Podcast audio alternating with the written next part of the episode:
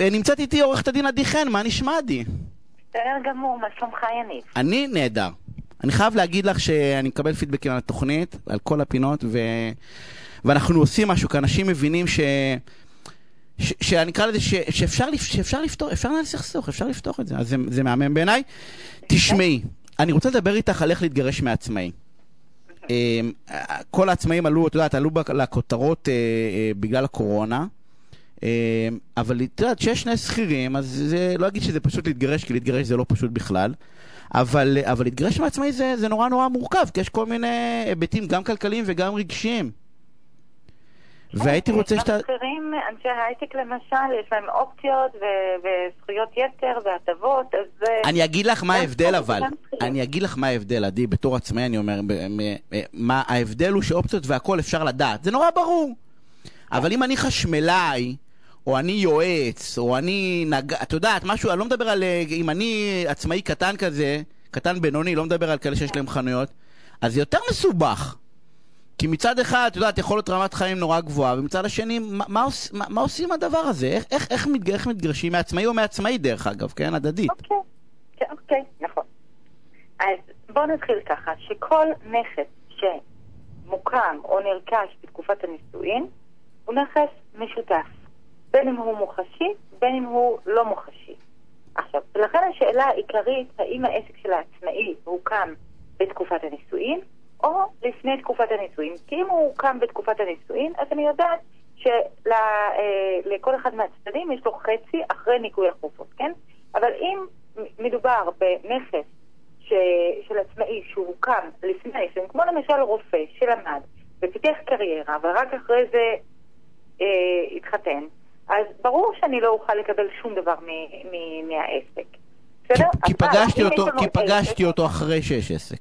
נכון, אבל אם יש עסק ואני משתלבת בתוכו, ואז אני תורמת גם מהידע שלי ומקבלת החלטות בעסק וקשורה גם בעסקים השונים של העסק ומפתחת את העסק, אז בהחלט יש פה כאן על מה לדבר, על חלק, על כמה זכויות מהעסק, איזשהו תשלום, פיצוי או משהו בגלל השותפות בעסק, גם אם העסק הוקם לפני הנישואים.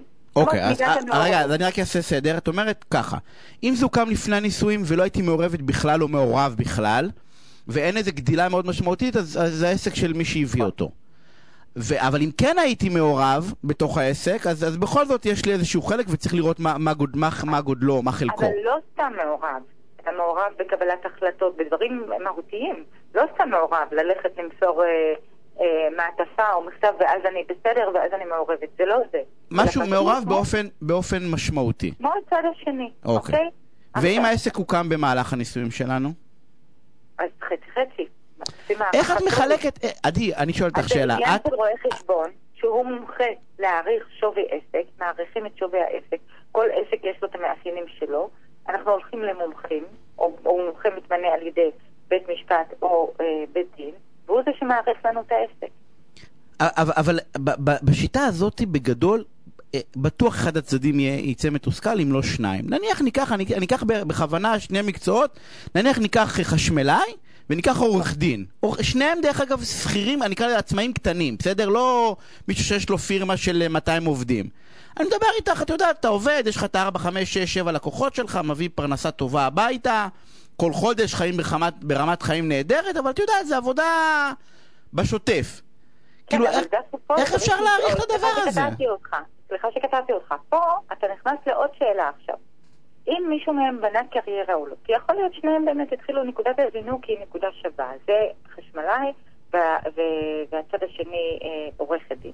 אבל יכול להיות שאותה עורך הדין בנתה לה קריירה ובנתה לה קליינטורה, ויש לה כבר שם שהולך לפניה, אז יש לה מוניטין גם. לא, אבל אני שואל, אני נניח, הם לא זוג נשוי, אני בכוונה שואל, נניח, אני נשוי לעורכת דין. כן. והיא בנתה קריירה, והיא התחילה... בתוך תקופת הנישואים. בתוך תקופת הנישואים, כן. תקופת הנישואים בנתה את הקריירה. נכון, אבל אתה יודעת, איך אני מתחלק בעסק שלה? איך אני בא ואני אומר לה, מהחצי מהמשרד שלי, אני לא עורך דין. אני שכיר בהייטק. איך אני מתחלק איתה בדבר הזה? זה עניין חשבונאי, יניב. ורואי חשבון הם אלה שיודעים להעריך שווי העסקים.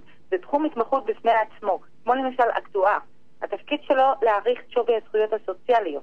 פה בעניין שווי עסקים, אתה לא יכול לפנות לאקטואר, אלא יש רואי חשבון מיוחדים שיש להם התמחות בהערכת שווי עסקים. שמה, שהם אומרים כמה עסק שווה ואז בעצם נותנים? בעוד כמות רוצים מספר פרמטרים, גם נניח, אם יש לך, בוא ניקח חנות שווארמה, אוקיי? אם תקים אותה ברמת גן, ליד עוד מספר חנויות, במקום שיש בו עוד מספר חנויות דומות, שנותנות את אותו שירות, אוקיי? השאלה אם לחנות הזו יש מוניטין יותר גדול מהחנויות האחרות, האם הלקוחות יבואו לאכול מאצלו שווארמה ולא מהחנויות האחרות. אז יש לזה פה מוניטין, יש לזה ערך מוסף, אז את זה הם יודעים לשערך. אבל זה לא קצת, אני יודעת, תמיד נראה לי בתור מי ש... זה סוג של קצת מדעי אחרת, את יודעת, כי הרי נכון לא נכון. זה כאילו, תראי, אולי שווארמה, אולי עסק מזון, אז אתה בא ואומר, יש מכפילים ויש הכל. אבל עדי, כאילו, אם אני שאל אותך, נניח, מה שווי המשרד שלך, את יודעת, את באה ואומרת שאני בא לעבוד, אז הוא טוב, שאני לא בא לעבוד, אז הוא פחות טוב. אם אני חשמלה, את יודעת, ואני נניח עושה עבודות שיפוץ, או אם אני נניח מאמן, יש לי, אני מאמן ספורט, בסדר, כאילו, אימון אישי. איך מעריכים את הדברים האלה? זה נראה לי, כאילו, למה אלה את הנושא הזה? לפי חוק הלקוחות, לפי כמה פעמים הוא מאמן בשבוע, לפי הפוטנציאל שלו, אתה רואה את הפניות שלה, לקוחות החדשים, אתה כל הזמן רואה התנהלות כלכלית של העסק. זה הרבה דברים. אי פעם היה לך תיק בפירוק של נניח דבר כזה ששני המומחים אמרו כן, זה שווי החברה? לא, זה מומחה אחד, ואז אתה יכול לשלוח לו שאלות הבהרה, ואם באמת יש לך בעיות עם חוות הדעת שלו, אז אתה יכול לבקש רשות מבית המשפט להביא חוות דעת נוגדת. אבל כעיקרון, חוץ משאלות הבהרה, לרוב המומחים שמתמנים על ידי בתי המשפט, הם מאוד מאוד מקפידים שחוות הדעת שלהם תהיינה אובייקטיביות, כי ברגע שחוות הדעת לא אובייקטיבית, אז המומחה מפסיד את עולמו, לא תשלחנה אליו. אם נניח יש זוג שרוצה להתגרש... אז לכן צריך ככה להיזהר אם רוצים לתקוף חוות דעת מומחה. עדי, אם יש זוג שרוצה להתגרש ולא רוצה להגיע לבית משפט שימנו, לא שומעת. אני אומר, אם יש זוג שרוצה להתגרש ולא רוצה להגיע לבית משפט, רוצה לעשות זה בגישור. כן, את ממליצה להם לקחת, את ממליצה להם לקחת מומחה משותף? בהחלט. אני ממליצה להם לקחת מומחה משותף, שאגב שניהם ישלמו לו, ולא רק אחד, אוקיי? זה עושה תחושה הרבה יותר טובה, וגם נותן את הפן האובייקטיבי. בהחלט, אני הייתי ממליצה על המומחים האלה בהסכמה. בהחלט, זה גם יותר זול. ברגע שהמינוי הוא בהסכמה, הרבה יותר זול לפנות אליו בהסכמה מאשר במינוי. עכשיו, עוד נקודות ברשותך. קדימה. דווקא צריך, כשיש לנו אחד עצמאי ואחד שכיר, צריך לבדוק דווקא אולי השכיר הוא זה שפיתח קריירה. כמו שנתתי לך דוגמה, אנשי הייטק, הם אלה ממש מתקדמים מאוד יפה. או למשל אחד בשירות המדינה, כך למשל אחד שעובד במשרד מבקר המדינה, הם מתקדמים יפה מאוד. ודווקא שם, או במקום מסוים במשרד המשפטים, מפתחים מיומנות, מתקדמים בדרגות. דווקא שם, דווקא השכירים צריכים לבדוק טוב מה המצב שלהם גם. עכשיו צריך עוד דבר. אם העצמאי, רק הצד השני יכול להגיד לי. אם העצמאי הוא אדם הגון ושומר חוק, אז אין לי בעיה. אבל אם הוא לא אדם הגון ושומר חוק, פה יש לי בעיה. פה אני הייתי מפעילה חוקר פרטי. עכשיו מאוד חשוב. אנחנו מדברים על כסף שחור. הראיות צריכות להתקבל בדיוק, בצורה חוקית. ראיות שמתקבלות בצורה לא חוקית, יש איתן בעיה. רק לפני שבוע שמענו על בית משפט שבאמת דיברו שם על מיליונים, הוצגו ראיות שאיש עסקים מסתיר מבת הזוג שלו את ההכנסות שלו, ומדובר במיליונים, לא מדובר בכסף קטן, כן? אבל הראיות הוצגו בדרך לא כשרה, ולכן אי אפשר היה לקבל אותם לפחות בשלב הזה. מה שכן, אני חושבת שבית משפט למשפחה צריך להיות קצת יותר גמיש בנושא ראיות, וכשיש לנו דברים כאלה צורמים, אז צריך קצת לקופף את הדין ולהשתמש בסמכויות מיוחדות של בית משפט. אנחנו צריכים לסיים, בואי תני איזה משפט ככה סיכום של מה שהיית ממליצה למי שמתגרש. דרך אגב, אמרת משהו מדהים עכשיו, שדרך אגב גם יש עצמאי ושכיר, לא בהכרח תמיד העצמאי הוא הבעייתי, לפעמים השכיר הוא הבעייתי, במובן הטוב שיש שם... העצמאי יש לו חובות לפעמים, הרבה פעמים. הדבר הכי חכם שאני יכולה להגיד לך אותו, זה שחוץ מלבדוק את הצרות ההון של העצמאי ותכרטס את לקוחות ואת השומות וכולי, שזה משהו שאי אפשר לוותר עליו.